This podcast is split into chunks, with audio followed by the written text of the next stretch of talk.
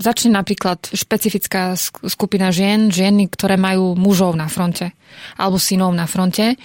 To sú ľudia, ktorí dennodenne zažívajú stres. To sú ľudia, ktorí kontrolujú, kedy bol ich priateľ, brat, syn online napríklad. Keď e, vám syn povie, že vieš čo, mama, teraz nebudem chvíľu online, pretože nemôžem ti vlastne ani povedať, tak ja si viem predstaviť, že pre tú matku je to ohromný stres nevedieť niekoľko dní, povedzme, o, o, svojom, e, o svojom synovi. Ďalšia skupina žien môžu byť úplne ženy, povedzme, ktoré boli nútené odísť zo svojich domovov.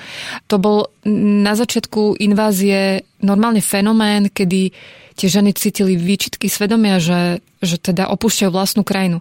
A síce mali v, v aute deti a tí muži ich ako vyprevádzali a oni rozumeli tomu, že prečo odchádzajú, ale už keď došli do toho Poľska a na jednej strane síce opadlo to napätie a ten stres toho, že, že teda OK, sme v bezpečí, ale na druhej, že urobila som dobre a zrazujem svoju vlastnú krajinu. Skrátka, to ďalšie ako keby... Mm, ďalšia z traum, e, o ktorej sa možno tiež toľko nehovorí, že, že tie ženy, ktoré síce sú v bezpečí, ale oni stále prežívajú to, že, že nie sú doma, že, že, že jednoducho museli opustiť e, svoju vlastnú krajinu.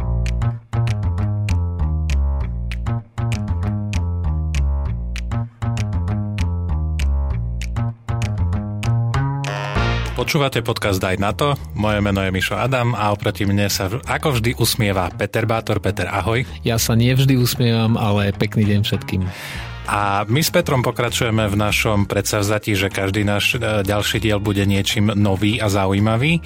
A dnes bude zaujímavý tým, že tu máme poprvýkrát novinárku e, Stanku Harkotovú z Aktualit. Vítajte. Mm, dobrý deň, ahojte. A nie hoci ako novinárku, pretože vy chodíte na miesta, kam sa možno veľa nie že obyčajných ľudí, ale ani novinárov nedostane. Ani neobyčajných. A, ani neobyčajných. A, a to do vojnových zón, a, do konfliktov, boli ste napríklad v Iraku, keď tam ešte zúril islamský štát, ale vaša taká srdcovka je, je Ukrajina, a, ako aj naša. A, a jazdíte tam pravidelne od roku 2015, teda od ozajstného začiatku tej vojny, ktorá tam prebieha už 8 rokov. A tú krajinu aj ľudí veľmi dobre poznáte. A, a veľa času ste tam strávili vlastne aj minulý rok, teda od začiatku tej veľkej invázie. Hneď na úvod taká otázka, že prečo tá Ukrajina vás tak zaujíma, že kde vznikla tá taká e, afinita voči tej krajine? No, ja sa vždy snažím hľadať e, nejaké korene odpovede Eh, na tú otázku. Koreň ale... odpovede je výborná vec, toto si pí ako úradník koreň odpovede vždy využijem. Lebo ja sama seba pýtam veľmi často, že teda kedy to prišlo a že čím ma vlastne tá Ukrajina tak uchvátila, lebo akože funny fakt je, že ja som sa narodila pri ukrajinskej hranici uh-huh. v Sníne a úplne, že nemala som ani šajnu, čo je to za krajinu a pritom som A ty žila... si nechodila nakupovať? Akože takto, že ráno nemala si to bližšie do, do samobsluhy na ukrajinskom no, území tam, už? tam bol problém v tom, že tam bolo treba čakať dlho na tých hraniciach mm-hmm. a samozrejme chodievali napríklad e, aj moji rodičia tankovať na Ukrajinu, pretože vtedy to bolo ešte pomerne uh, lacnejšie o dosť ako, ako na Slovensku. Teraz už teda až, až tak výhodné to nie je. Ale hej, chodili sme napríklad na kávy do Užhorodu, na také maličké na výlety. kávy. A na trh hej. do Užhorodu, to je celkom tak, známa vec medzi východniarmi. Hej, len z toho si vlastne ne, e, neurobíte obrázok o tej krajine, pretože strávite tam relatívne málo času a neprichádzate tak do kontaktu s tými ľuďmi, ako by ste potrebovali na navnímanie a, a spoznanie vlastne tej krajiny. Čiže treba si dať koláčik ku káve. Určite. Lebo je to potom dlhšie a človek sa Už, bude rozhodne. Ja mám veľa, veľa typov, že kam. Mhm. Aj čo? Tak. A, a vlastne, keď som teda začala so žurnalistikou a s novinárčinou takouto terénnou, tak som si vlastne uvedomila, že mňa baví uh, prostredie trošku extrémnejšieho, e, extrémnejšej podoby, ale nie teda rovno tie vojny, ale ja som ešte pred uh, cestami na Ukrajinu zažila reportáže e, z Talianska po zemetrasení alebo z Maďarska, kde došlo k ekologickej katastrofe. Tam som videla napríklad prácu humanitárnych pracovníkov alebo tých takých tímov, ktoré e, naozaj zachraňovali, čo sa dalo po tej katastrofe. A vlastne tam som si tak nejak pomaličky uvedomila, že to je to, čo chcem robiť a o niekoľko rokov na to začal Majdan, A myslím si, že to bol pre mňa taký asi spúšťač, lebo ja som vtedy sedela v Bratislave síce, ale všetci sme aj v redakcii sledovali to, čo sa vlastne odohrávalo v Kieve a ja som proste mala taký pocit, že že strašne tam chcem ísť, len nevedela som jazyky, nemala som absolútne žiadne e, kontakty, nemala som ani len kontext, že teda čo, čo vlastne. No a chvíľu trvalo, kým som sa do toho dostala. A čo potom, je to chvíľa? Zhruba rok.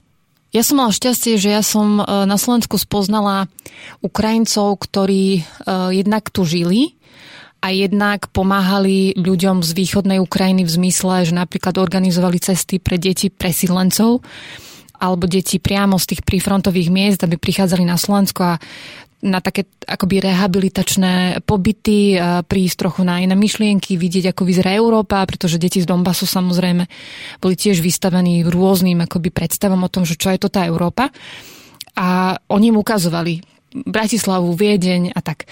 A ja som vlastne mala vtedy prvýkrát príležitosť rozprávať sa so ženami, to boli učiteľky z Severodonecka, Teraz urobíme si taký pohľad na to, že kde je momentálne Severodonetsk, je vlastne v ruskej okupácii. A jednak sa ma to ľudsky dotklo, pretože som mala pocit, že, že že toto sa deje teraz. A, a druhá vec bola, že je iné byť s tými ľuďmi vo fyzickom kontakte, než, než niekde ich možno akože mm, čítať si ich príbehy alebo vidieť ich eh, niekde v televízii. Je to o dosť silnejšie a samozrejme, keď robíte novinára, tak potom máte taký ten egoistický zámer, že tak toto ja musím ako prinášať tým svojim čitateľom a ďalšia vec bola aj tá, že, že mne samej chýbali tie príbehy u nás. Že ja som si čítala na Guardiane všelijaké reportáže. Toto nie je reklama na Guardian. ale, ale teda, uh, áno, boli aj slovenskí novinári, ktorí chodievali, ja neviem, Andrej Bán bol na Kríme a tak podobne. Ale ja som mala pocit, že chcem viac Čiže čo si nespravíš, tak to nemáš. Tak som Takže začala... si sa zdvihla z Bratislavy a povedal si, že idem na Ukrajinu. Hej? Presne tak. A aký, aký bol tvoj prvý, aká bola tvoja prvá cesta na tú Ukrajinu? Že čo, že prišla si, prešla si hranice, tom si to už poznal, lebo kavička, kovačik boli a potom ďalej čo? Nie, ja som uh, mala šťastie, že som sa teda zoznámila s mladou Ukrajinkou. Dzvinka sa volá, alebo Zvenislava, veľmi zaujímavé ukrajinské meno. A prišla ponuka od jednej humanitárnej organizácie, či by som neprišla na Donbass pozrieť na ich projekt projekty. A ja som povedala, že jasné, len um, ja neviem ani po rusky, ani po ukrajinsky proste. A tak som sa vlastne tejto mojej kamošky alebo známej vtedy uh, spýtala, že či by sa nehecla a nešla na ten doma so mnou. A to je vlastne dievča z Úžhorodu, uh, ktoré nikdy v živote nebolo na východe krajiny.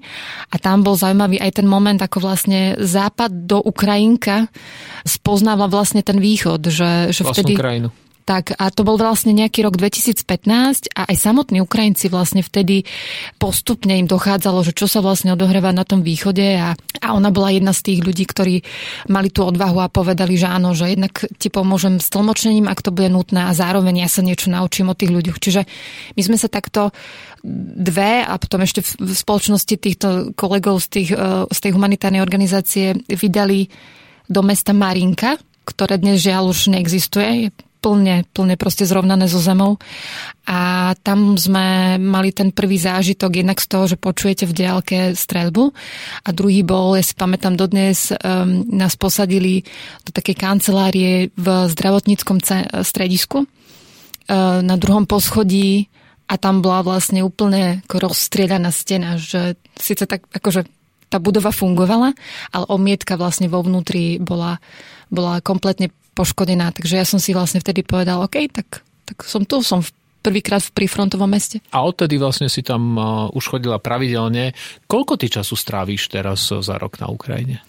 No do invázie som tam bola no párkrát za rok, ak teda vynechám pandemický rok 2020, to bola veľká rana pre mňa, že som nemohla proste cestovať vtedy, tak ako by som si želala, ale teda niekoľkokrát za rok som vedela vybehnúť na Ukrajinu na 2-3 týždňa. Minulý rok bol vlastne rekordný, rekordný v tom, že som bola na Ukrajine vyše pol roka.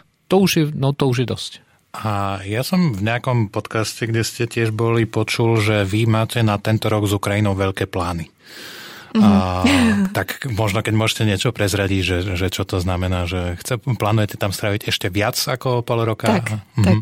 Ja mám taký, ináč to, je, to bol môj dlhodobý sen a je úplne, že na jednej strane veľmi smutné, ale na druhej som si vravela, že kedy ak nie teraz, chvíľku žiť v Ukrajine. Mala som pocit, že, že tú krajinu najlepšie pochopím, ak som plnou súčasťou jej spoločnosti, takže ja som teraz momentálne v stave prípravy odsťahovania sa do Kieva. Akože odsťahovania sa, že odsťahovania čo? Že tam odídeš a budeš tam žiť? Na nejaký čas. Mhm. Tak dobre, ne, čo už si vravela, že si tam pol roka, tak teraz aký, aký, aký je v tom rozdiel, že bola som tam pol roka za rok a teraz tam budem čo? Mm, neviem, ako nedala som si také, že, že na rok alebo proste ja len mám v hlave, že sa presídlim teda na, na ten východ a potom sa uvidí do akej miery a bude potrebná tá terénna žurnalistika a čo sa vlastne všetko bude na tej Ukrajine diať, ale, ale teda plán je zatiaľ na neurčito. No. To znie zaujímavé, tak nám povedz trošku prakticky, vieš, že pre Slovákov, pre mnohých je to také, že je tam vojna, že ako sa tam musí, ako sa tam musí žiť a, a my vieme, aj ja z vlastnej skúsenosti, že sú horšie a lepšie dni a horšie a lepšie mm-hmm. týždne, ale vieme, že potom ako Rusko začalo bombardovať kritickú infraštruktúru a všetko ostatné, už to nie je také pokojné ani v Kieve, ako to zvyklo mm-hmm. byť mhm. aj počas vojny. Daj nám také také normálne prirodzené ľudské veci, že ty keď prídeš tam, hej, že je nedela večer alebo nedela ráno, prídeš z vlaku a teraz čo, prídeš tam, kde býváš a čo ideš jesť, kde ideš nakupovať, akože ako tam žiješ? Idem nakupovať do najbližšej samoobsluhy. Ako treba povedať, že ten život v Kieve sa nezastavil. On e, bol to, čo si ja pamätám z toho začiatku, od toho 24. februára e, vlanejšieho, tak e, vtedy to bolo také absolútne zastavenie Kieva v tom slova zmysle, že ľudia, od neho, ľudia z neho masovo odchádzali, nevedel si si kúpiť len tak kávičko niekde na ulici, e, zatvorené. si za koláčikom. E, no, bohužiaľ, proste je vojna, takže treba mm, sa pripraviť na ťažké časy. Ale teda v tomto sa ten život úplne zastavil v Kieve a bolo zaujímavé aj pre mňa ako človeka, ktorý si pamätal tú pulzujúcu metropolu, ja mám veľmi rada Kiev, tak vidieť zrazu, že nepremávajúce metro, to bolo pre mňa absolútne, ja som ani si nikdy nevedela predstaviť, že čo, to sa vôbec môže stať, lebo to metro sa vlastne premenilo na ukryt, takže tí ľudia prirodzene, najmä zo sídlisk, kde, kde uh, dopadali rakety, to bol ten severo, sever, severovýchod Kieva, tak uh, prirodzene hľadali útočisko práve tam. Čiže to bol jeden taký moment, ale dnes, keď už teda ruská armáda bola nutená sa stiahnuť z kievskej oblasti aj odstúpiť od, od Kieva, tak relatívne rýchlo sa, sa to veľkomesto spametalo a dnes viac menej to funguje úplne v pohode. To znamená, že fungujú dopravné služby, taxiky, reštaurácie, obchody, proste všetko, čo e, poznáme z našich vlastných miest s jedinou výnimkou a to sú, keď zahúka sirena, tak e, občania vedia, že sa niečo deje. E, no, že húka sirena. to mesto upozorňuje občanov, že je dosť možné, že ponad nás niečo letí, alebo na nás môže niečo priletieť. A, a vtedy čo? A vtedy je dôležité sa e, ukryť samozrejme. Najlepšie tak, aby si bol niekde v podzemí, ale žiaľ proste tým, že tá vojna, alebo teda ten stav tej druhej fázy vojny, nazvime to, trvá už uh, takmer rok, tak uh, ľudia sú trošku otupení a zvykli si na to, že tá sirena húkala už veľakrát a nič sa nestalo, ale teda Uh, Ale veľakrát, keď húka, tak sa aj stane. Presne tak, no a nám sa to napríklad stalo, ja som bola teraz na Silvestra v Kieve a to je úplne taká e, zvláštna situácia v tom slova zmysle, že ja som tiež ten človek, ktorý už veľakrát počul tú sirenu a nejakým spôsobom človek stratí ostražitosť, alebo tak akože mávne trochu rukou, čo je, nie je to úplne OK a neradím to nikomu to robiť, ale teda... Je to nezodpovedné preto, keď budete počuť sirenu, tak chodte, utekajte za ukryť, ale nie keď budete počuť sirenu, že idú požiarníci u nás. A ako to vlastne vyzerá v praxi, to upozorňovanie toho obyvateľstva, že e, ja som videl, že sú aj nejaké akože mobilné aplikácie, sú, jednak mm. aj na tie sireny, ale aj na to, že kedy asi bude prúd, kedy kedy nebude prúd, ano. kedy sa tento... Ako, ako tieto veci mm-hmm. vyzerajú? Ako to mesto s tými ľuďmi komunikuje? No, Ukrajinci sú v tomto baječní, že oni majú na všetko apku To znamená, že existujú viaceré aplikácie, ktoré si nainštalujete do mobilu. Ty máš aké? Ja mám, neviem, ak sa volá Trivoha nejaká niečo, ale ja mám ináč na tak, v takom mode, že, že teda akože ona je taká tichučka. Nenecháš sa vyrušovať. Hej, niečím, hej. no, Notifikácie vypnuté. Ale teda... Lebo, Večer si pozrie, vieš, keď príde domov, že čo všetko dnes bolo za deň. Á, trikrát sme húkali, dvakrát nebol prúd. ale ináč stalo sa, teraz, e, ja keď som bola naposledy v Kieve v januári, tak som sa ráno zobudila na to, že niečo začalo dunieť a bez sireny. To znamená, uh-huh. že tam dopadlo niečo skôr, než vôbec tie systémy zaevidovali, že niečo letí. Pred, predpokladám, že to letelo z Bieloruska, takže veľmi vysokou rýchlosťou, takže uh-huh. uh, žiaľ, akože niekedy ani tá sirena sa nestihne uh, Zobudí ráno. tak, ale ale teda jednak sú to tie aplikácie, Telegram kanály fungujú celkom spoľahlivo, že máš naklikané proste tie veci, ktoré to sledujú. Tie máš tiež utlmené, hej? No, e, tie mám, akože keď som práve online a prezerám si, že teda čo sa deje, ale ono, teba na Čiže to... máš utlmené. Te- na, teba na to upozorní vlastne tá sirena, lebo to, to sa nedá nevšimnúť. A, Apka to je len taký doplnok už potom. je. Ako pre koho, vieš, niekto to používa, niekto nie. No. no, po, pozri si minimálne, že, že ktoré oblasti, hej. Keď svieti celá Ukrajina, tak e, proste vôbec netušíš, kde, kde čo letí. Niektorí dokonca e, sú takí verejne známe e, osobnosti na Ukrajine, ktoré majú aj celkom dobré kontakty a ja si niekedy viem aj všimnúť, že povedzme Janina Sokolová, čo je taká super akože celebritná novinárka na, na Ukrajine, tak ona si niekedy dá status vyslovene, že pozor, ozbrojené sily upozorňujú, že teraz roj, hej, dronov, alebo tak, e, v smere, hej, Kievská oblasť. Čiže aj na základe takýchto vecí mm. si vieš e, vyhodnotiť, že aha, keď teda Janina o tom píše, tak asi treba to zobrať aj, aj vážne, Aj, lebo... že tí, ako tí influenceri využívajú ten svoj reach na to, aby Áno. tých ľudí na to upozornili. Mm-hmm. Ja ešte jednu vec by som sa opýtal. Vy ste vymenovali, že v tom Kieve ako v zásade skoro všetko dobre funguje, ale predsa len je to e, mesto v krajine, kde zúri vojna. Čo vám tam najviac chýba? Porovnaní pred vojnou, dajme tomu, keďže si tam chodila aj pred, aj po, že keď to vieš tak porovnať. Je tam niečo, čo ti chýba? O, Okrem samozrejme mieru.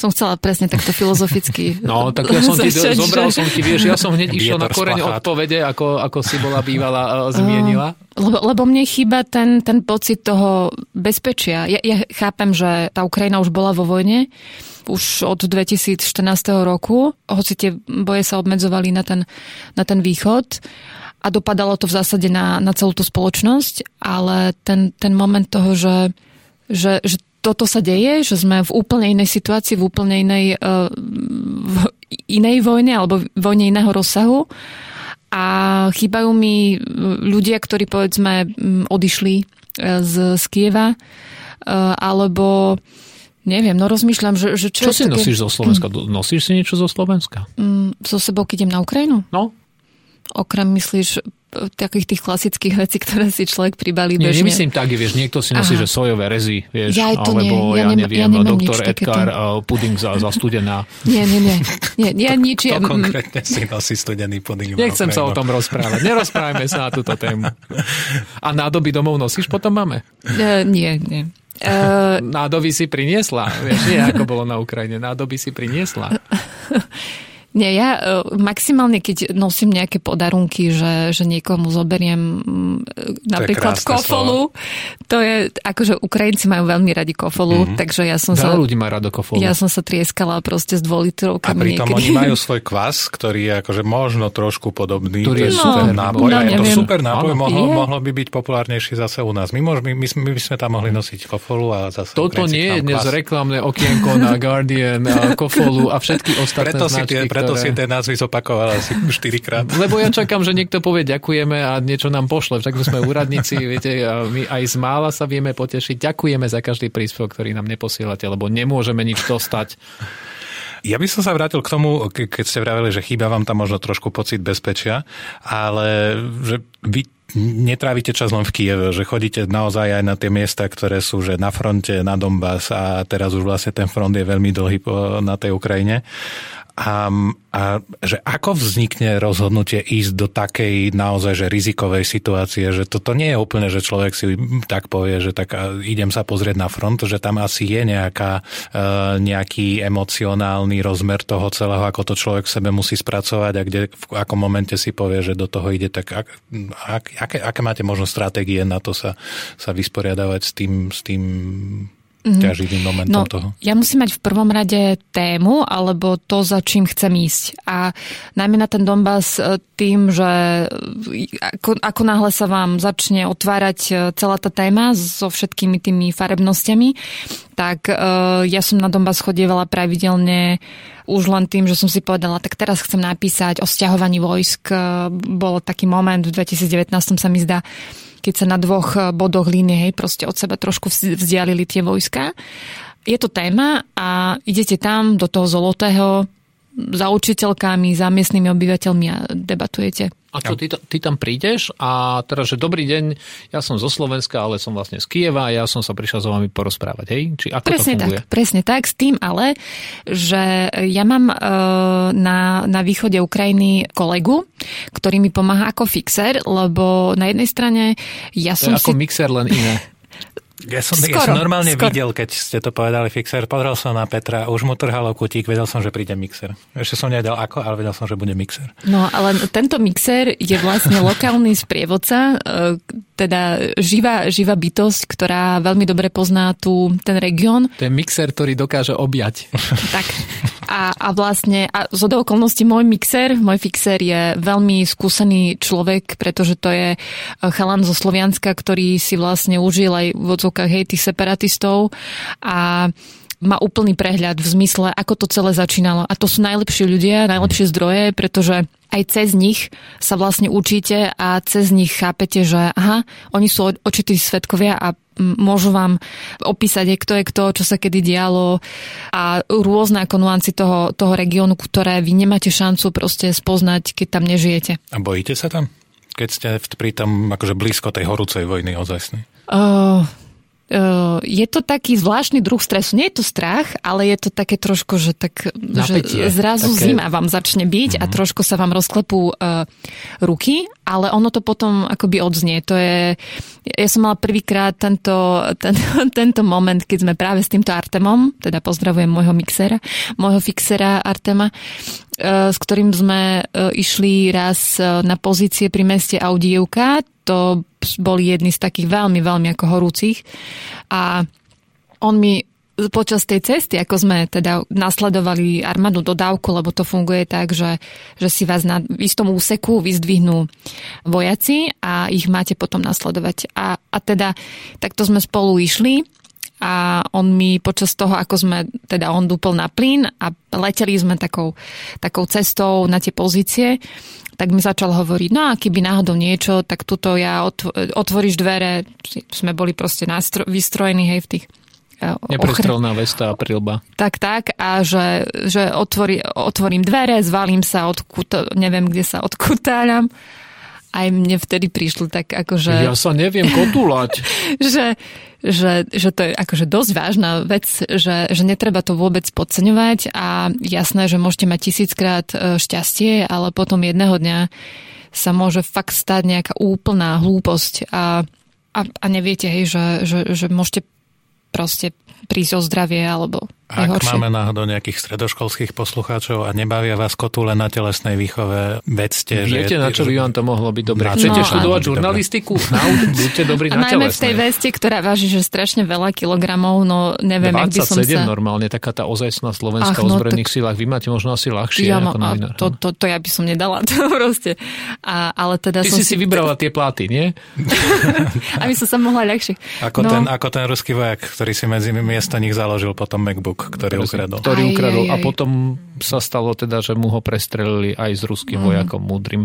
Takže mm. ostal na Ukrajine aj s ukradnutým notebookom. Ale pláty tam ostali ešte predtým. Toľko k pripravnosti. Ja som, a, a chcel som to aj ja skomentovať trošku, presne, že, že zdieľať moju skúsenosť veľmi krátko, že ten pocit uh, toho, ty si to nazval také, že skoro stres, ale iné, je, je moja skúsenosť, je, že keď som bol párkrát vo vojne, také naozaj v Iraku, Afganistane, hoci kde, že človek má úplne iný pocit vnímania toho rizika, keď je na mieste, ako keď o tom číta zo Slovenska. Zo Slovenska to naozaj vyzerá tak veľmi strašne, uh-huh. ale keď je človek na mieste v zásade, to nie je také. To je, že normálne, akože človek niečo robí, jasné, že tam je nejaké riziko, ale väčšinou si ho človek nepripúšťa. Možno až keď sa vráti veľakrát odtiaľ, tak si uvedomí, že aha, že toto bolo celkom akože veselé ale inak e, nie je to taký stres, že podľa mňa by sa tá práca aj tu, ktorú robíš, ty nedala robiť štýlom, že teraz prídem na miesto, kde chcem začať robiť reportáž, ale už sa celá trasiem, lebo, lebo to by si potom bola paralizovaná. Určite, určite. A preto je dobré napríklad e, konkrétne v tejto praxi si vyznie to úplne zvláštne, ale dávkovať. Že nehodiť sa rovno niekam do Bachmutu. Ne, nedaj Bože, 5 kotulov, ale dva. Nedaj Bože rovno do zákopu, ale skrátka skúšať, že, že kde sú tvoje Snína. limity. Mhm. Lebo tam, kedy si tiež prebiehali dosť vážne boje, ale teda uh, kde, kde sú tvoje limity, lebo ty možno máš sen, hej, že veľa, viem si predstaviť, že sú teraz ľudia, ktorí v sebe objavujú vojnových žurnalistov, ale uh, to, ako to musíš mať naozaj na to aj psychickú výbavu. Nie je to úplne jednoduché, najmä keď si pod náporom povedzme nejakých zvukov, že reálne sa okolo teba niečo trasie. To sú dosť nepríjemné pocity a, a človek si z toho môže potom uhnať aj nejaké akože problémy v zmysle psychosomatiky a, a stresu a, a tak. Čiže... Takto jednoducho aj podľa skúseností niektorých mojich kamarátov, ak sa bojíte ísť na dovolenku do Izraela, nebude z vás vojnový reportér, ktorý potom pôjde hocikam inam tým vojnovým reportérom a obraťme možno teraz trošku list, ako my zvykneme hovoriť. A, a poďme trošku možno, že všeobecnejšie sa porozprávať o tej žurnalistike a nejakej vojnovej žurnalistike. Že prečo vôbec novinári chodia do týchto vojnových zón a prečo to je dôležité, aby tam chodili? Mm, pretože môj názor teda je, že novinári vedia sprostredkovať to, čo sa deje jednak aj trochu očami toho civilistu. Nebudú Ale aj asi... Prosím? Aj vojaka niekedy. Áno, áno, ale e, on ako civilista prichádza na, na miesto, kde môže proste mm, reportovať, že jednak to, čo sa okolo neho deje, keď sú to fakt profíci, tak nám vlastne ako z toho terénu prinášajú buď zábery, alebo obrázky, alebo skrátka nejaké príbehy, ktoré ja som napríklad zastanca toho, že, že prinášať z toho terénu tak silné momenty je dôležité najmä kvôli tomu, aby v tom víre tých informácií, ktoré sa valia, také tie, ktoré prechádzajú cez hlavu človeku, tak aby tam boli aj momenty, ktoré sa toho, toho čitateľa alebo mm, diváka dotknú aj niekde vo vnútri. Uh-huh. A samozrejme asi, keď je tomu človek vystavený, že v kuse v kuse, tak to tiež nie je dobré, lebo mm, potom aj tí ľudia otupievajú alebo majú vyslovene až odpor k tomu, aby videli ďalšie mŕtve tela alebo niečo podobné. Ale majstrovstvo vlastne tej vojnovej žurnalistiky je v tom, že ona dokáže akoby tú esenciu proste priniesť a ja chápem, že sú ľudia, ktorí povedzme prídu niekde do Bachmutu, robia si tam stand-up a potom sú z nich veľkí vojnoví reportéri. To je ako jeden rozmer hej, toho celého spravodajstva o vojne a potom je ten iný, keď tí novinári povedzme dlhodobejšie e, sledujú nejaký fenomén alebo niečo, čo sa vlastne na tom fronte odohráva tí naj, možno tí najväčší borci, povedzme, sledujú hej, nejakú jednotku, že sú s nimi, žijú s tými vojakmi a potom prinesú hej, obraz do toho sveta, že čo sa vlastne odohráva naozaj v tých najextrémnejších situáciách tak to je, že to je história to je, to je to, o čom vlastne, keď budú písať historici o 50 rokov a analyzovať, čo všetko sa dialo a ako tí Rusi a čo robili Ukrajinci a tak ďalej, tak novinári budú jeden z tých zdrojov, lebo oni budú prinášať vlastne z toho terénu to, ako, ako to vlastne vyzeralo a oni, budú, oni sú tými očitými svetkami. Ja by som len chcel Janovi Gorduličovi odchádzať, že teda stand-up v Bachmute nie ako hovorí a tu na naša hostka dnes, proste nielen tak prísť do Bachmutu, spraviť si stand-up a odísť si. Že, že nebude da, z vás sa, vojnový da, reportér týmto dá sa aj to, dá sa aj to, ale um, ono to je, ja chápem, že napríklad uh, v spravodajstve to takto funguje, že jednoducho prídete, urobíte, zachytíte nejaký výsek reality, uh, ale potom sú uh, ľudia, ktorí povedzme sú na tých miestach kontinuálne a oni ja teraz nechcem zachádzať do detailov, lebo to by som teraz, som si spomínala hneď taký jeden konkrétny príklad jedného polského fotoreportéra, ktorý teraz veľa času trávi v Bachmute. A on urobil fotografiu, ktorú ja som si proste, dal si ju samozrejme, akože dal si ju na Instagram, aj bolo to také, že som si tak povedala, no neviem, ale ja som potom si vlastne uvedomila, keď som sa na tú fotku dívala chvíľu, že on zachytil tak bizarný úkaz v zásade smrti, že, že aj mňa ako človeka, ktorý už teda videl všeličo, to na chvíľu Vyviedlo z miery. Úplne. Neviem to dokonca ani teraz nejak. Akože, a dokonca si hovorím, že či toto budem opisovať, ale že, skrátka, že, nájdete, že si, veľa, hej, nájdete si uh, Instagram, môžem zase urobiť reklamu. Môžeš, to nie je produkt. Čiže... Uh, Marek Berezovský sa volá, je to polský fotograf, a ktorý je veľmi, veľmi, veľmi talentovaný. A tak uh, to mám pocit, že, že naozaj v tej vojne sa prekračujú hranice každý deň a uh, Myslím si, že je dôležité z pohľadu novinárov, ako je napríklad tento, tento chalanisko, ukazovať, že jednoducho je to absurdné a, a vlastne strašné, čo sa odohráva. A tým, že tam chodíte, tak samozrejme tá, tá, tá pridaná hodnota je obrovská v tom, že viete sprostredkovať tie všelijaké tie príbehy z toho frontu a z tých uh, vojnových zón. Ale zároveň tým dosť veľa riskujete, je to stále nebezpečná vec, však aj na tej Ukrajine od začiatku invázie od minulého roka zomrelo viac ako 15 novinárov. Aké tam platia pravidlá pre, pre tých novinárov? Akú tam máte ochranu napríklad? Uh-huh. Akože, či tam s nejakými svalovcami beháme, hej? Nie. No, okrem, no, okrem, okrem mixera, že či tam nie, nie. proste máš aj, aj niekoho nie, základ... iného, kto sa niekedy o teba stará, keď je to naozaj zlé. Mm, No, e, základné pravidlo je samozrejme mať akreditáciu, ktorá ti dovoluje pracovať na miestach, e, ktoré si ošefováva armáda, keď to mám tak povedať. To je základ. Vedieť sa kotúľať. Tak. A druhá vec je mať presne toho lokálneho sprievodca, lebo to sú ľudia, ktorí vám vedia pomôcť aj v tých nesnázích. Hej. Čiže uh, ja by som si... V ťažkostiach napríklad... po slovensky mm-hmm. vždy prekladáme zahraničné Dobre. jazyky. Uh, netrúfla ísť len tak sama niekam.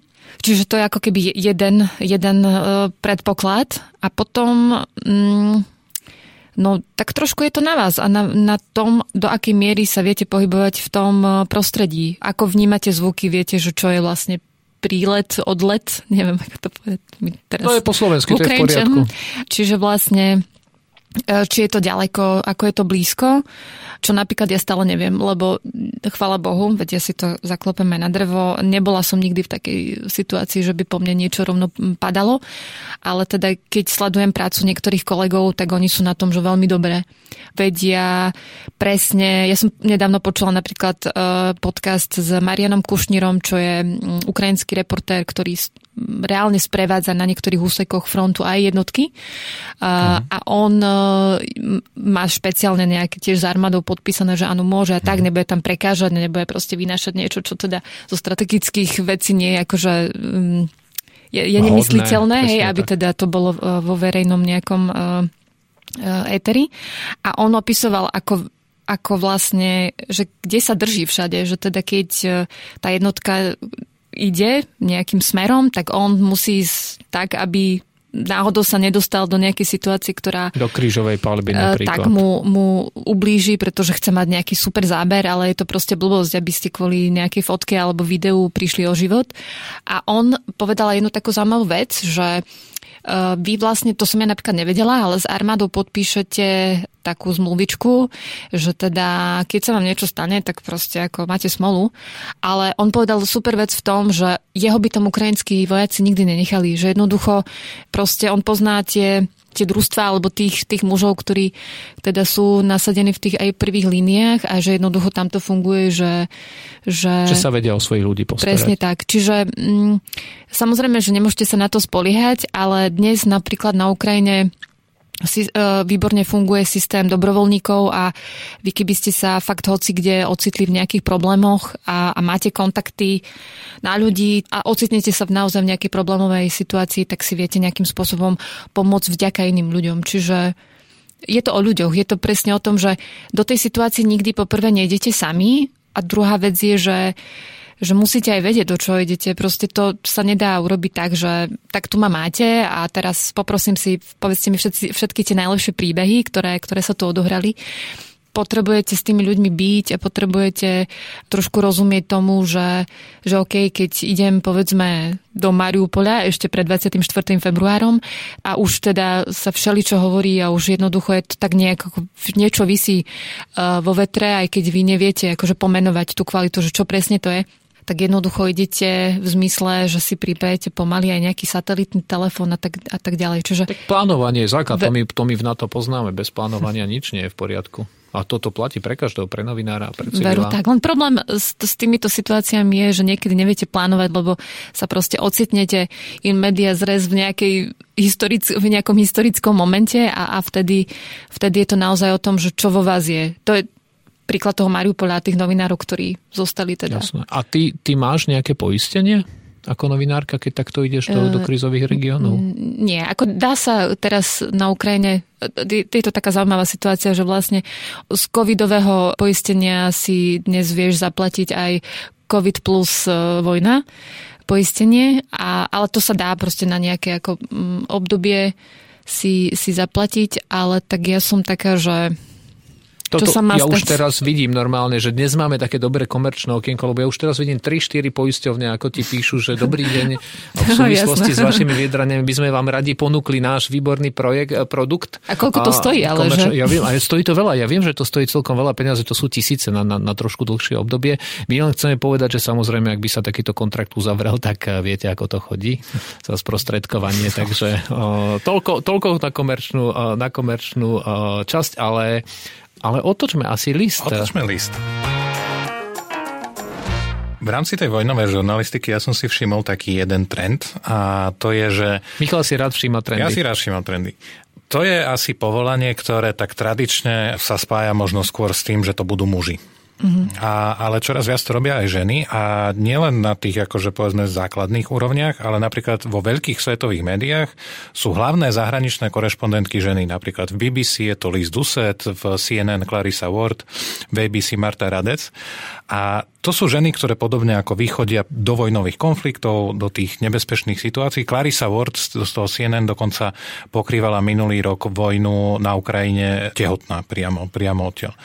A Vnímate aj vy takýto trend a ak áno, tak čím to je, že čoraz viac žien je eh, aj v tých vedúcich pozíciách chodí, chodí do tých konfliktov? No, keby ste sledovali, dajme tomu vojnovú žurnalistiku 90. rokov, tak tam bolo tiež ako dosť uh-huh. žien. Ja som napríklad s hodou okolností písala aj bakalárku, aj diplomovú prácu ešte na vysokej škole. Teda to znamená, že máš vysokú rok... školu. Uh-huh. Pred veľa, veľa rokmi ináč to bolo, ale teda ešte si niečo pamätám. Takže ja mám napozerané mnohé e, dokumenty a načítané mnohé reportáže a tam ženy už boli v tomto povolaní dosť etablované.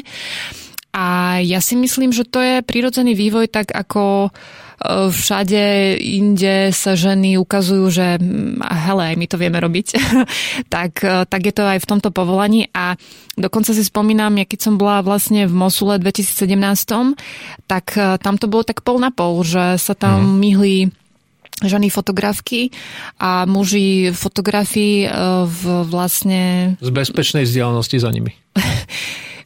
že, že, že vlastne nebol tam nejaký že nepomer, že teraz uh-huh. dve ženy a 10 mužov, ale mala som pocit, že 5 žien a 5 mužov. Skrátka, išlo najmä samozrejme novinárky zo západu, čiže samozrejme veľa si závisí od toho, že, že aké možnosti majú tie konkrétne novinárky, lebo samozrejme, keď uh, pracujete pre New York Times alebo pre BBC, my si trošku robíme srandu s mojim mixerom, s mojim fixerom, že... On že, už nikdy nebude fixer. Že to, je, to, vieš. to, je, to je ináč hrozné toto. že vlastne pre týchto ľudí, že to sú také červené koberce trošku na tom fronte, lebo oni majú naozaj prístup taký, ktorý mm. malinká redakcia z malinkatého Slovenska akože nemôže mať, pokiaľ... My nie sme malinkaté Slovensko, možno, možno rozlohou menší, ale inak nie sme. Hej, ale to malý. som chcela povedať, pokiaľ nemáte dobré kontakty. Ak máte tiež dobré kontakty, tak sa dostanete úplne všade.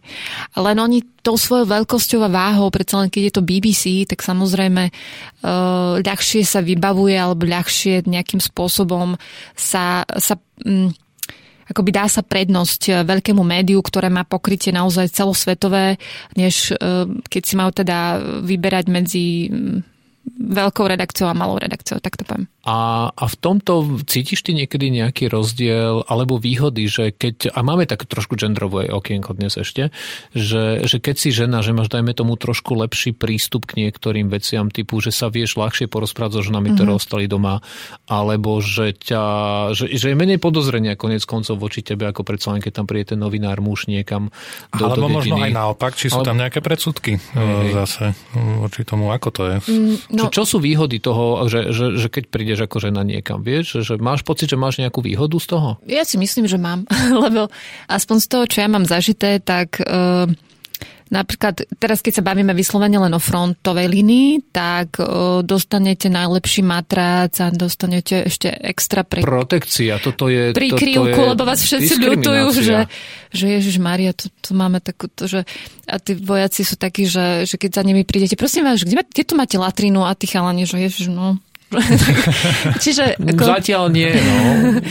Čiže uh, je to také že oni vnímajú samozrejme, že tam prišiel ženský element, najmä keď je to povedzme čisto nejaká mužská uh, A nie je to vyrušenie pre tých ľudí? Lebo veľakrát, tak vie, vieš, čo sa hovorí, že ako náhle do kolektívu takto príde žena, tak už je to, že isté vyrušenie, že už tam začnú všelijaké veci. Ľudia sa predvádzajú, niektorí Jaj. chcú zaujať, niektorí práve naopak, akože sa hovorí, že, že potom, a to teraz si nerobím srandu naozaj, že, že keď na začiatku začali byť ženy nasadzované do konfliktov, že bol problém s tou jednotkou s obavami, že vlastne tí vojaci budú tú ženu viac brániť, dajme tomu, alebo že keď sa jej mm-hmm. niečo stane počas toho konfliktu alebo bude zranená, že majú tendenciu oveľa viac ju ochraňovať, aj keby štandardný postup napríklad hovoril, že za tejto situácie toho vojaka tam treba nechať.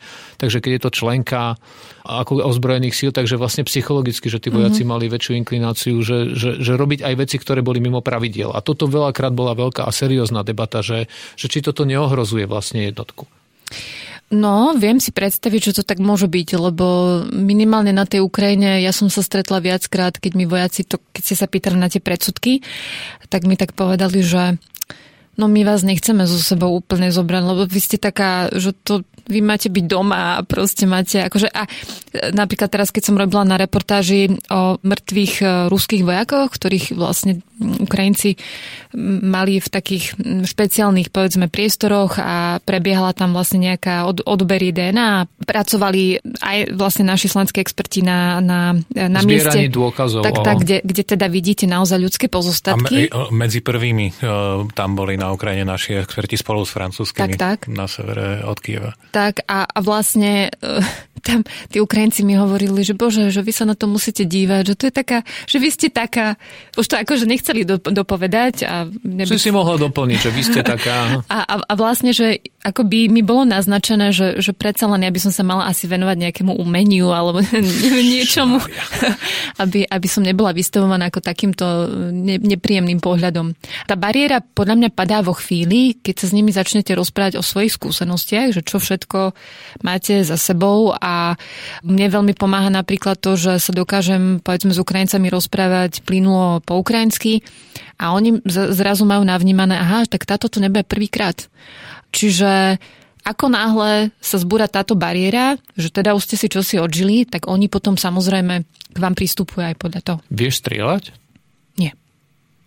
Ja som v živote ne, ne, nestrieľala. A zostaňme ešte pri tom genderovom okienku, ako to nazval Peter, ale posuňme sa trošku od uh, novináriek a vojačiek uh, k civilistkám, k bežným ľuďom. A aj keď my teraz o tej vojne hovoríme tak, a o tom utrpení, tak často sa hovorí o tom, že koľko ľudí tam zomrelo a, a na fronte. A to sú poväčšinou tí vojaci sú muži. A menej sa hovorí možno o tom, že ako tá vojna dopadá na ženy. A nielen na vojačky, ale na tie ženy, ktoré zostávajú doma. Mm. A, a vy sa týmto témam dosť venujete, rozprávate sa so ženami, prinášate tie, tie reportáže, počuli ste rôzne príbehy, tak skúste možno popísať, že ako tá vojna vlastne vplýva špecificky na ženy, ktoré sú jednou z najzraniteľnejších skupín v konflikte. Veru, ako ja nechcem ženy zase nejak do nejakých kastlíkov o, dávať, ale Začne napríklad špecifická skupina žien, ženy, ktoré majú mužov na fronte alebo synov na fronte. To sú ľudia, ktorí dennodenne zažívajú stres. To sú ľudia, ktorí kontrolujú, kedy bol ich priateľ, brat, syn online napríklad. Keď e, vám syn povie, že vieš čo, mama, teraz nebudem chvíľu online, pretože nemôžem ti vlastne ani povedať, tak ja si viem predstaviť, že pre tú matku je to ohromný stres nevedieť niekoľko dní, povedzme, o, o, svojom, e, o svojom synovi. Ďalšia skupina žien môžu byť úplne ženy, povedzme, ktoré boli nútené odísť zo svojich domovov. To bol na začiatku invázie normálne fenomén, kedy tie ženy cítili výčitky svedomia, že, že teda opúšťajú vlastnú krajinu. A síce mali v, v aute deti a tí muži ich ako vyprevádzali a oni rozumeli tomu, že prečo mhm. odchádzajú, ale už keď došli do toho Poľska a na jednej strane síce opadlo to napätie a ten stres toho, že, že teda OK, sme v bezpečí, ale na druhej, že urobila som dobre a zrazujem svoju vlastnú krajinu. Skrátka, to ďalšie ako keby... Mm, ďalšia z traum, e, o ktorej sa možno tiež toľko nehovorí, že, že tie ženy, ktoré síce sú v bezpečí, ale oni stále prežívajú to, že, že nie sú doma, že, že, že jednoducho museli opustiť e, svoju vlastnú krajinu. Potom sú ženy, ktoré povedzme zažili okupáciu. To je, ja som hmm. sa rozprávala s mnohými e, ľuďmi napríklad v Buči a to je presne o tom, že už len to, že ste tri týždne zatvorená niekde v, v, v Pidvaj, no proste v pivnici. Ste úplne odkázaná na, na mužov z tej, z tej buče, ktorí e, chodia, zháňajú potraviny, vodu, drevo, čiže v, v totálnej akoby závislosti od tej, od tej situácie, od tých ľudí, ktorí nejakým spôsobom vám aspoň vedia pomôcť. E, čiže to je ako keby tiež ďalšia kategória žien, iné ženy, ktoré povedzme niečo na vlastné oči videli alebo zažili. Bavila som sa s babou, asi, v, no babou, ženou v mojom veku, ktorá, ktorá prežila zával bytovky. A to je tiež presne o tom, že, že ona bola zavalená spolu so svojou rodinou, teda manželom a dvomi deťmi. A ja si viem predstaviť e, ten moment, keď e, sa jednoducho po tom prvotnom šoku, keď jednoducho raketa trafila ich ich bytovku nejakým spôsobom otrasiete od, od toho všetkého prachu a zrazu neviete, kde sú deti. Čiže tá vojna má rôzne podoby a i rôznymi spôsobmi proste dopadá aj na ženy. Ako je to napríklad, a vieme, že je tam aj skupina ďalšia, a to je a, rodiny a ženy, ktorým sa vrátia muži domov z frontu. Napríklad, mnohí sú no. zranení, mnohí sú ťažko zranení, mm-hmm. v mhm. zásade sú vyradení zo života.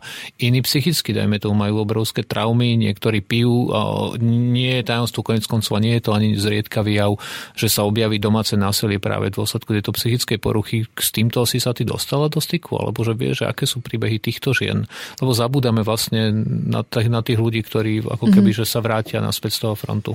Áno, ako ja osobne som sa e, zatiaľ nerozprávala so ženou, ktorá by mala takýto problém e, doma, ale veľa som o tej problematike počula, aj dokonca som sa rozprávala s mnohými veteránmi o tom, aké je ťažké sa vlastne zaradiť do toho civilného života, najmä ak máte, ak sa to invalidný problém, proste stratili ste končatinu a podobne.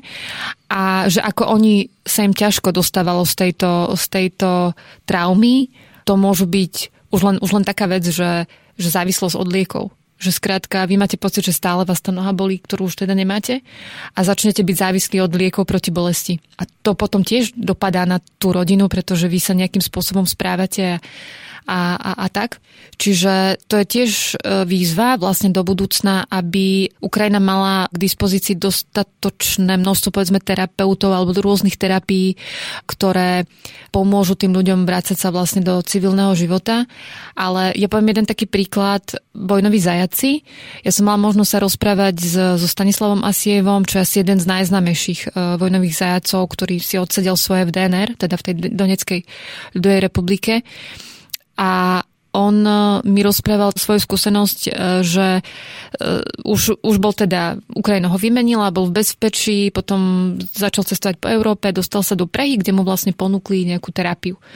A že on si teda povedal, že OK, že teda skúsi to a mal nejaké sedenia s psychologom a potom mi to opísala tak, že ja som mal pocit, ako keby sa nejaký psycholog rozpráva s človekom, ktorý práve prežil koncentračný tábor alebo holokaust a že ako nájsť tie správne slova, lebo jednoducho to je tiež veľmi špecifická špecializácia v psychológii, kde vy potrebujete vedieť, ako s, tým človekom, ktorý má takýto zážitok, pracovať. A napríklad Stanislavovi pomohlo to, že on sa z toho vypísal. On napísal o tom knihu a on sám mi hovoril, že, že on si vlastne v tej knihe kladol otázky, ktoré chcel, aby mu možno položil ten terapeut a, a odpovedal si na ne. Vlastne v tom procese E, myslenia, tak nejak sa to odbúravalo a, a vrátil sa vlastne k civilnému životu. To je veľmi dôležitá téma, vlastne, ktorú, ktorú ste teraz načali a to je tá psychologická pomoc, ktorú dnes Ukrajinci a Ukrajinky potrebujú. Lebo tu možno niekedy aj na západe je taký skreslený obraz. Často hovoríme o tom, akí tí Ukrajinci sú odhodlaní a húževnatí a že preto tak dobre sa držia v tej vojne, lebo majú akože veľmi silnú spoločenskú odolnosť.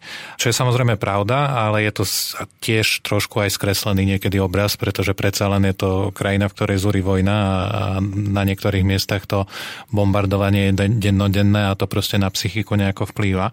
A konec koncov aj Ukrajinci hovoria dnes, že oni potrebujú, že jedna z tých vecí, ktoré budú po konflikte potrebovať aj teraz, je nejaká psychologická, psychologická pomoc.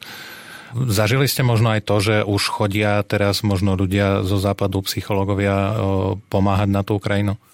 To sa priznám, že som si nerobila nejaký prieskum, že, že ako to teraz uh, vlastne uh, vyzerá, ale stretla som sa napríklad teraz nedávno na, na Slovensku, že uh, mali sme taký um, v rámci jednej pripravovanej konferencie, tak ma oslovili tiež, to sú nejakí psychológovia, ktorí sa venujú novým spôsobom terapie. A jedna vlastne tá, tá pani, ktorá to organizuje, tak uh, mi, mi hovorila o tom, že, že oni by vedeli vlastne to svoje know-how ponúknuť. E, len tam je tá jazyková bariéra. To znamená, že, že ja mám trošku obavy, že dobre, my síce pošleme na tú Ukrajinu nejakých top špičkových e, terapeutov, ale že ako, povedzme, ak to má byť terapia, že sa rozprávame, mm. tak e, samozrejme, keď je to v tom jazyku e, blízkom tomu človeku a nie je to cez nejakých tlmočníkov, tak je to samozrejme asi, asi aspoň môj laický pohľad je, že je to konštruktívnejšie. A potom sú rôzne nové uh, spôsoby terapie cez telo, kedy naozaj sú proste teórie, že, že jednoducho tá trauma sa vie zasídliť vlastne v tom fyzickom tele, takže tam sa pracuje. Skrátka, uh, asi je to o tom, aby uh, sa pripravil už uh, taký ten balíček v zmysle, že čo vieme Ukrajine ponúknuť už, už možno dnes ale ja sa priznám, že neviem, v akom, v akom mm. je to mhm. stave, že či už povedzme na, na Ukrajine pracujú programy, ktoré, ktoré sú zamerané na prácu povedzme s veteránmi. Tak akože majú Ukrajinci vypracované nejaké vlastné, pokiaľ ide o tých veteránov, ale podľa mňa najmä tam pôjde o to, že teraz sa tá vojna dotkla toľkých ľudí, že už to nie je o tých tisíckach mužov, ktorí si prešli operáciou na východe, ale že je to proste akože kaž, každá rodina v zásade. Vec. Nie, to treba presne povedať, pekne, pekne ste to obidvaja aj, aj, aj načali celú túto tému, že aj keď rozprávame o pomoci Ukrajine, a, a teraz sa veľa rozpráva, že a tanky, a lietadla a všetko ostatné, a dokonca keby aj tá vojna dnes hneď skončila, tak akože mm. nezabudnite, že aj tých, aj tých 5 eur, aj 10 eur, ktoré sa posielajú dnes na pomoc, že naozaj majú úplne pres, presný svoj cieľ, že bude veľmi, veľmi treba nielen ekonomickú obnovu krajiny, ale obnovu vlastne pomoc tým ľuďom, ktorí tam, ktorí tam žijú a všetky tie traumy vyliečiť toto je nesmierne dôležitá vec. A teraz nedávno som čítal tiež správu o tom, že naozaj začína ukrajinská armáda premyšľať tým, ako posiela psychologov k svojim jednotkám, lebo to nie je jednoduché.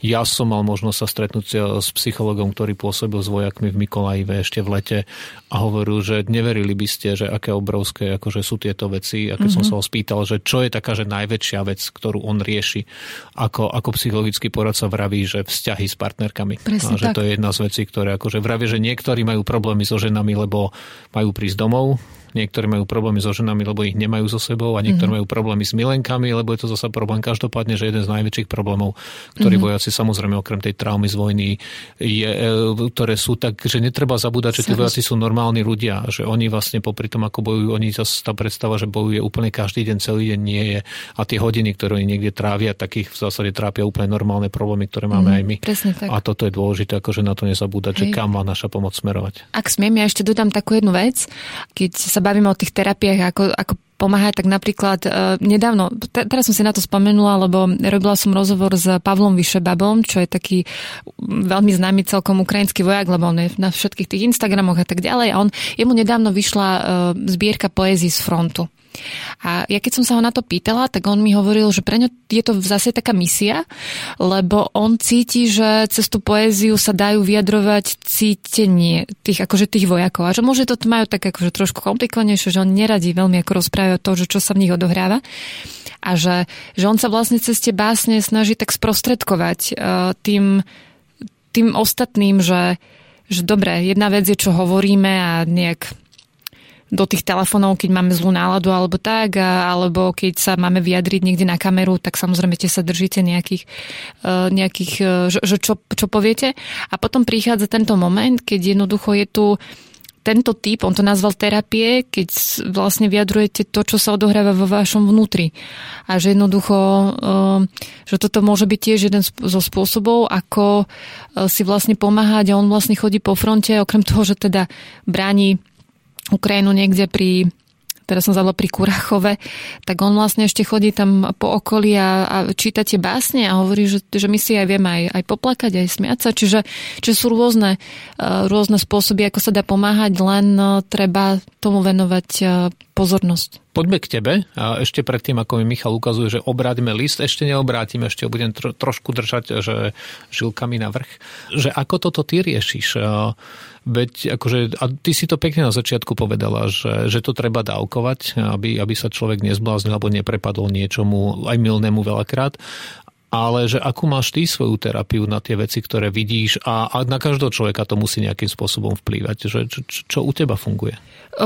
Ja mám takú teóriu, že ja sa z toho vypíšem. Aspoň ja zistujem, že mne veľmi pomáha, keď je to naozaj že, že prijímam to, čo vidím pred, pred svojimi očami alebo čo počujem a vlastne to prefiltrujem cez seba a zase to ide ako vonku na ten, na ten papier alebo teda do toho počítača a, a mám pocit, že, že si týmto aj zachovám také zdravé uvažovanie o tom, že uh, OK, dobre, na jednej strane je to moja práca, ale samozrejme ja ako človek tiež sa ma to nejakým spôsobom dotýka. A máš čas myslieť nad tým ako človek? Naša skúsenosť veľakrát je, že my to tu tak riešime pracovne a tak intenzívne a tak veľa hodín denne, že osobitne tie prvé mesiace vojny a ja môžem minimálne za sebe povedať, že som vlastne až po dlhých mesiacoch mal prvýkrát šancu si tak sadnúť raz vo vlaku, keď som žil po Slovensku a prvýkrát som bol od vypuknutia vojny vtedy až vlastne prvýkrát som sa pozrel na ten konflikt úplne inak, že ako človek som sa začal zamýšľať úplne inak ako len to, mm-hmm. že čo treba urobiť a ako to urobiť. že, že, že, máš ty čas na to, kebyže pozerať sa na tú svoju prácu ako človek, vieš na to, čo si videla? Ja som mala tento moment, keď e, teda som sa vracala do Kieva 20. 24. z 24. na 25. lebo ja som mala dovtedy také, že to je moja robota, proste pracujeme, že áno, mám rada tú Ukrajinu, chodím tam, je to úplne, že časť aj môjho súkromného života do istej miery, ale mňa to vtedy tak akoby osobne veľmi zasiahlo a ja som mala asi prvé také dva týždne, že v takej polomle, lebo ja som, vo mne sa strašne bylo to, že teraz musím ako podať 100% výkon, musím teraz, že najlepšie reportáže, najlepšie rozhovory, lebo teraz akože ide o veľa. A úplne som zamrzla. Proste som si sadla pred počítač, nevedela som, čo mám akože napísať, ako mám začať, komu mám prvému zavolať. To som, som ešte bola v Kieve v takej situácii, že sme tam proste reálne boli na slovenskej ambasáde a riešili sme, že teda čo bude evakuácia a tak ďalej. A ja som mala pocit, že, že na čo som tu? Že, že jednoducho neviem zo seba vôbec ako nič ni, nič spraviť. Že ja, ktorá som sa neviem koľko rokov špecializovala zrazu, jednak som zaskočená situáciou, lebo Uh, som žila v tom, že ak niečo sa stane, tak to bude na, na, na východe Ukrajiny. Uh, potom veľa vecí, akože veľa emócií sa, sa, sa v tebe vlastne stret, stretne, takže ja som vtedy vlastne si uvedomila, že ja som začala ľudsky. Až potom som sa prepracovala k tomu, že OK, tak teraz už už, už teda nastal čas, aby som aj pracovala. Si sa prepla do pracovného módu, aby si mohla ďalej, ďalej Presne pracovať. Tak. ostaneme ešte chvíľku pri tebe, lebo my máme o tebe aj viac vecí ešte, že, ktoré vieme a nie len to, že, že, ty teda, že ty len pracuješ a ako to prežívaš, ale že ty si aj knižku napísala vlastne mm-hmm. o tom mhm. teraz a keď ťa tu máme a ešte predtým, ako prejdeme na naše obľúbené rubriky, tak nám povedz o tej knižke niečo. Kniha sa volá Ešte sme nezomreli jej názov inšpiroval veterán Saša Sarabun, ktorý mi rozprával o tom, to je veterán z Ilovajska, ktorý mi rozprával o tom, ako potom, ako ho vymenili, lebo on sa ocitol v ruskom zajati a dostal sa konečne teda na Ukrajinu a bol operovaný, prišiel o nohu a ležal už ako po operácii v nemocnici, tak za ním chodili rôzni dobrovoľníci a prišla jedna dobrovoľnička, ktorá keď teda videla tých zúbožených mužov z toho Ilovajska, tak začala plakať. A on sa tak vo svojich spomienkach to tak ako opisoval, že, že on jej hovorí, že, že prečo pláčete, že ja som ešte nezomrel. A, takže ja som si povedala, že to je, to je obraz o tom, že, že o čom je tá Ukrajina. Jednak aj tá hymna proste Šťana umerla Ukrajini, že ešte, ešte, ešte nezomrela, teda tá sloboda Ukrajine. A, a že vlastne je toto, že, že kým ešte to nie je rozhodnuté, tak treba bojovať. A mne sa zdalo, že to je vlastne taký ako symbolický príbeh tej Ukrajiny. Takže takto vznikol celý ten, celý ten názov a potom to je vlastne séria reportáží o ľuďoch vo vojne, ktorých ja poznám osobne v zmysle, že uh, moje cesty sa preťali, že sa mi preťali s nimi v teréne a o niektorých som už písala a ja som ich potom vlastne spätne vyhľadala a chcela som vedieť, že že kde sú teraz, že čo robia. A veľakrát som ich našla v takom tom, že, že ešte viac proste dajme tomu, keď ide o dobrovoľníkov, tak pracujú. Alebo mám tam príbeh tiež iného vlastne veterána, on je dokonca hrdina Ukrajiny, má riadne akože štátne vyznamenanie, pretože zachránil z Ilovajska mnoho mužov. A on zakladal napríklad polné nemocnice v, na, na, na východe Ukrajiny. A rôzne príbehy ľudí, ktorí povedzme zažili, že boli zajacami politickými, alebo samostatná reportáž o Buči alebo Azovstali. Proste podarilo sa mi nájsť mladú ženu, ktorá prežila vlastne pod Azovstalom e, dva, dva a pol mesiaca sa mi zdá. Čiže ja som chcela priniesť najmä to, že že poprvé e, vôbec sa nič nezačalo 24. februára. Aj sa mi zdá, že, že sa začala vojna, začala sa vojna. Myslím, že no, vojnu to už máme teda nejaký čas. Môžeme sa baviť o tom, že ďalšia fáza, ktorá, ktorá teda už je plným Druhá invázia plným vtrhnutím. Tak, tak a, a vlastne, že tí ľudia to už zažívali, že oni už boli v tých situáciách, len teraz je to v takom rozmere, že jednoducho už sme si to teda všimli aj my na západe. A druhá vec je sprostredkovať tých živých ľudí, že čo všetko oni proste e, pozažívali, lebo ja niekedy si hovorím, keď som v tom teréne a rozprávam, e, rozprávam sa vlastne s tými, s tými svetkami e, očitými, že to je až neuveriteľné, čo všetko je človek schopný prežiť a niekedy máte pocit, že to že že to je ako z filmu. A, a pritom je to reálny život e, konkrétnych ľudí a mne sa páči na tom to, že, že napríklad, čo mám ja veľmi rada na Ukrajincoch, že oni sú schopní ako rozímať o tých veciach, že, že to nie je len o tom, že opíšu vám niečo, že, že napríklad kňaz Ivaniuk mi hovoril o tom, že ako začínalo celé to separatistické v hnutie na, na východe Ukrajiny. A on to potom akoby dorozvíjal až do toho, že že, že prečo on má teraz ako zomrie, že čo komu on urobil len kvôli tomu, že je grecko-katolický ča- e, kňaz a pochádza zo západnej Ukrajiny.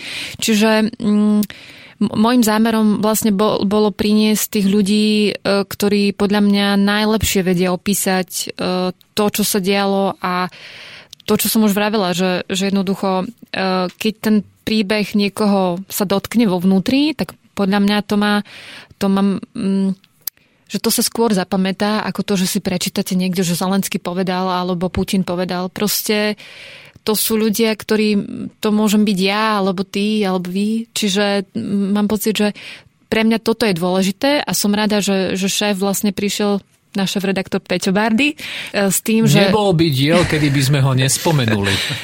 tak e, on vlastne navrhol, že, že toto je tvoja téma, správme knihu o Ukrajine a, a spravili sme. A teraz sa do okolností som do, dokončujem druhú, ale tak to už je trošku o niečom inom, ale... O tej si povieme na budúce, ale, ale myslím, že aj podľa toho, čo si nám porozprávala, tak naozaj tá knižka. A keďže máme dnes také komerčné okienko a už sme spravili reklamu na kadečo, tak, e, tak táto knižka si určite zaslúži, e, zaslúži pripomenutie. Chodte do knihkupectiev, vyrabujte internety a prečítajte si osudy, ako ich Stanka dala dokopy. A týmto otočíme list a prejdeme k našim klasickým rubrikám záverečným. A tou prvou sú otázky, ktoré dostaneš a bez toho, aby si na ne musela premýšľať veľmi nad odpovedou. To sú záľudné? To nie sú záľudné. To sú také, že buď alebo, Aha. jedno alebo druhé. Čiže prvé, čo ti napadne, proste ako ti napadne prvá odpoveď, tak nám, tak nám na ňu daj. A hneď prvou začína Michal. Poltar alebo Svit? Svit. A prečo Svit? Pretože vždy, keď cestujem na východ, eh, tak idem cez svit a mne sa páči tá ich stanica, to je také celé a, zaujímavé tak vyzerajúce. Tak sa pozrieť niekedy do Poltára. Tam sa priznám, som ešte nebola, tak, tak automaticky ten svit, lebo... Budeš mať svit ešte radšej. A týmto sa Poltáru samozrejme ospravedlňujem. 14 hodín vo vlaku do Kieva by si radšej strávila s Harry Potterom alebo s Frodom z, pánov prsten, z pána prstenov? S Frodom. Ale Harry Potter by vám kúpil čokoládovú žabku vo vlaku. A Frodo by vám zjedol všetko, čo máte okolo seba. On by no, zmizol. Ale... Frodo by zmizol presne tak, ale zase má prsteň. Aha, no, no, no. A bižutéria sa vždy cení. Taká možno jedna kievská. E, v byte by ste mali radšej matras na posteli alebo teplú vodu? Keby si mohla mať len jednu vec z tohto. Teplú vodu. Čiže by si spala na dláške, ale ráno horúca sprcha. Mhm. Ja som zim, zimom riavec, ja proste, ja to mám rada toto. Keďže máš rada dobrodružstvo a, a v zásade si nám povedala, že žiješ tak trošku na hrane, tak zvyšok života by si chcela stráviť radšej v Luxembursku alebo v Lichtensteinsku? Vedeli sme, že toto bude, že toto bude otázka priamo do srdiečka. Mm.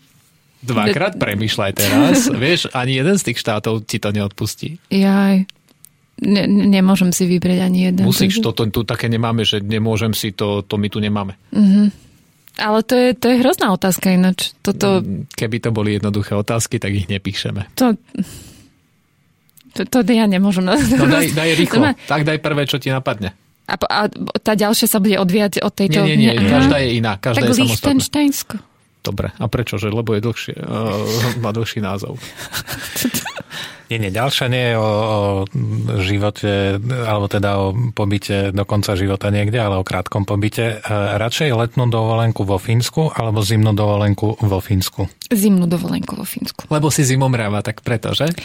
Ja som uh, úplne, že fanúšik uh, tých uh, zasnežených lesov a toto ja mám veľmi rád. A samozrejme, to by som ja bola v nejakej veľmi teplúčkej, vykúrenej chate. Jasné, takto. To. A, a potom, potom a... sauna a, a, mm-hmm. a mhm. potom a, diera vysekaná v ľade. Tak. To už nie. A, to nie, to nie. Toto je, to, toto je naša gastronomická otázka. Pol cukríka alebo dve žuvačky? Dve žuvačky. To je ako v reklame. Dve žuvačky musia byť. A radšej mať na sebe nepriestrelnú vestu v 40 stupňoch, alebo byť v zime v zákope v teniskách? Asi... Mhm. Ináč ja som aj zažila aj nepriestrelná vesta v 40 stupňoch. No práve preto, preto sa ťa pýtame. Veď to nie sú len tak pýtame. otázky, veď sme na nich 4 dní robili. Je jeden no. Najťažšia časť prípravy vždycky tieto Ale ja, ja si dám asi toto, ale Mm, Čo, takže neprestrelnú vestu? Hej, v tých 40, lebo proste tie Ale zákopy... Ale s alebo bez? Len aby sme nepodvádzali. tak už, aký to má zmysel nosiť vestu bez platov, že? Mm, tak Spýtaj sa... sa ruských vojakov. Ach. A poslednú otázku máme, že horší je proruský troll alebo proruský elf? Mhm. Opäť fantázii okienko. Môžeme vám povedať medzi tým, ako, ako dostaneme odpoveď, že keby sme mali aj video záznam, tak dnes uh, výrazy na tvári našej hostky stoja za to. No, lebo neviem, lebo elf to je teraz také, že, že to je také záľudné trochu, no, presne, vieš, presne. že trolov už poznáme a tí elfovia môžu byť takí sofistikovanejšie, tak asi to je to nebezpečnejšie, sa mi zdá v tomto prípade. Veľmi dobrá Krásne, aj, aj, aj vyargumentovaná, to sa nám páči. To Vidno, že si, si, že si si dala záležať na odpovediach.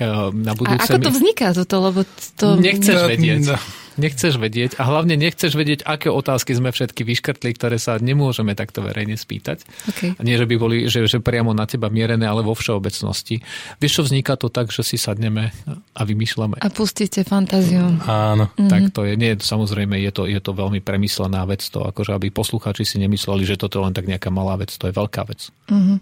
Škoda len, že ja som taký akože suchárejške, sucháre, ako to mám povedať, taký suchár, že, že vám neviem na to vtipnejšie odpovedať. Nie, dobre to bolo, super, to, vôbec nemá mať vtipné odpovede, odpovede, lebo však odpovede vždy máš v tom, tam máš buď alebo, vieš. Čiže my práve nenechávame ľuďom priestor na nejaké fantázie a vymýšľanie. Posledná naša rubrika, kultúrne typy. Ak ste v poslednej dobe niečo zaujímavé čítali, eh, alebo ste videli, ja neviem, nie, nejaký dobrý, niečo dobré eh, v televízii. Film, seriál. Film, seriál. Alebo podcast, podcast si zabudol, či Presne jednoducho, tak. keď zhrnieme knižka, a film alebo seriál a odporúča na nejaký podcast. A prípadne niekedy tu máme, že ak má niekto naozaj niečo veľmi blízke svojmu srdcu, ako je hudba napríklad, tak aj to môže mm-hmm. zdieľať.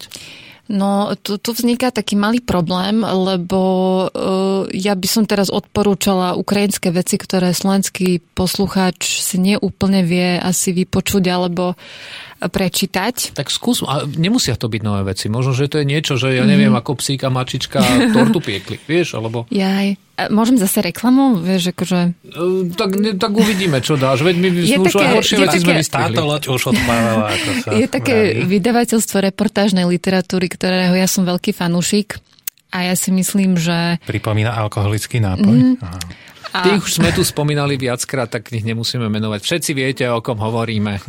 Tak ja si myslím, že, že kto ešte neobjavil toto nepomenované e, vydavateľstvo, tak e, ja som človek, ktorý veľmi rád siahne po akomkoľvek e, titule a zvlášť, keď ešte tých reportérov niektorých poznám aj osobne. Ja mám veľmi rada Vojčecha Jagilského, čiže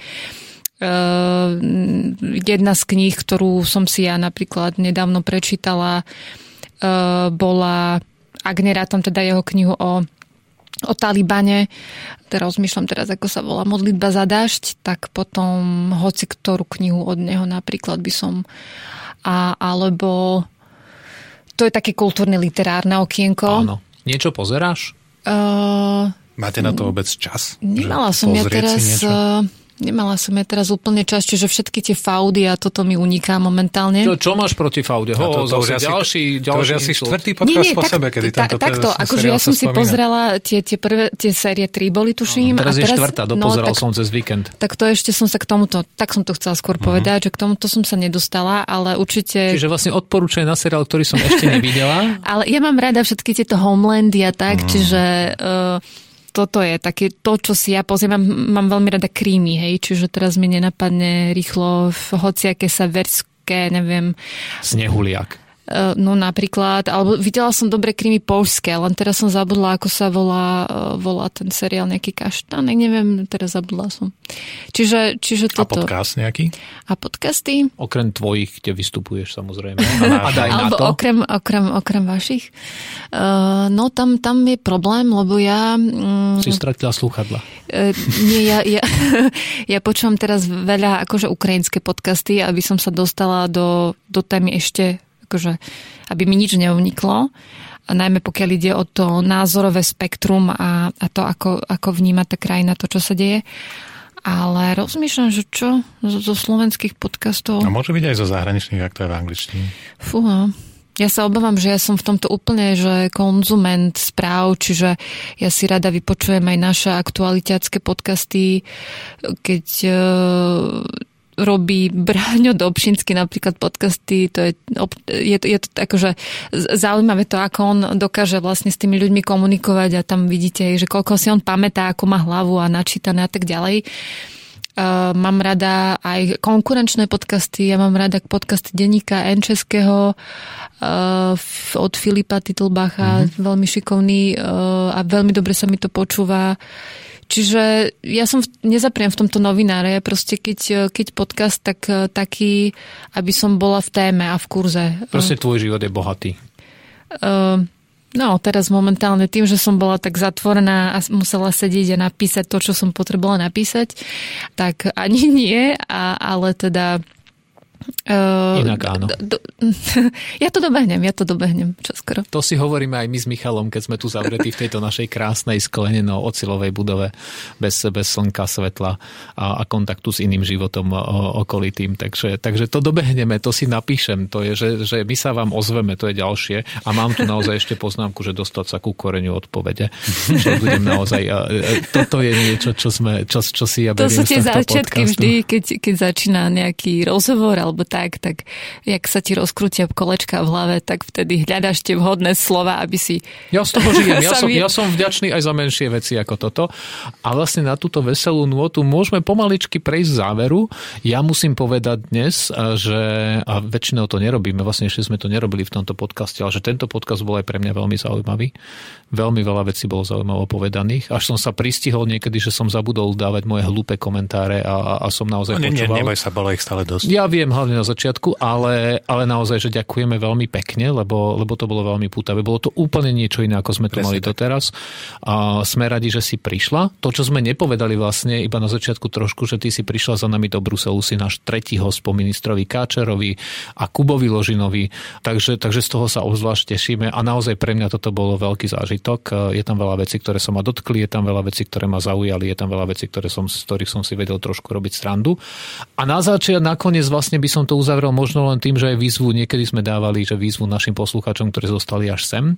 Ak ste sa sem dostali, dajte nám vedieť, skúste spraviť story na svoj Instagram a skúste tam tagnúť uh, uh, našu Instagramovú stránku. Slovensko v NATO. A napíšte príspevok, že čo by ste našej dnešnej hostke odkázali. Čiže niečo, že toto by som odkázal dvojbodka. A my z tých všetkých e, správ, ktoré dostaneme a storiek, e, ktoré dostaneme, tak vyberieme jednu a možno viac, ktorým potom pošleme knižku, o ktorej dnes naša hostka, autorka rozprávala. Takže ak sa vám bude chcieť, nezomreli. Presne tak. Ešte sme, ani my s Michalom sme ešte nezomreli a keď sa dožijeme, tak toto nebol posledný podcast. Ak by mal byť posledný, tak bol veľmi dobrý, takže sa veľmi tešíme z dnešného podcastu a, a ja za seba sa lúčim a, a prajem pekný deň. Ďakujeme krásne. A ja ďakujem za pozvanie a pekný deň.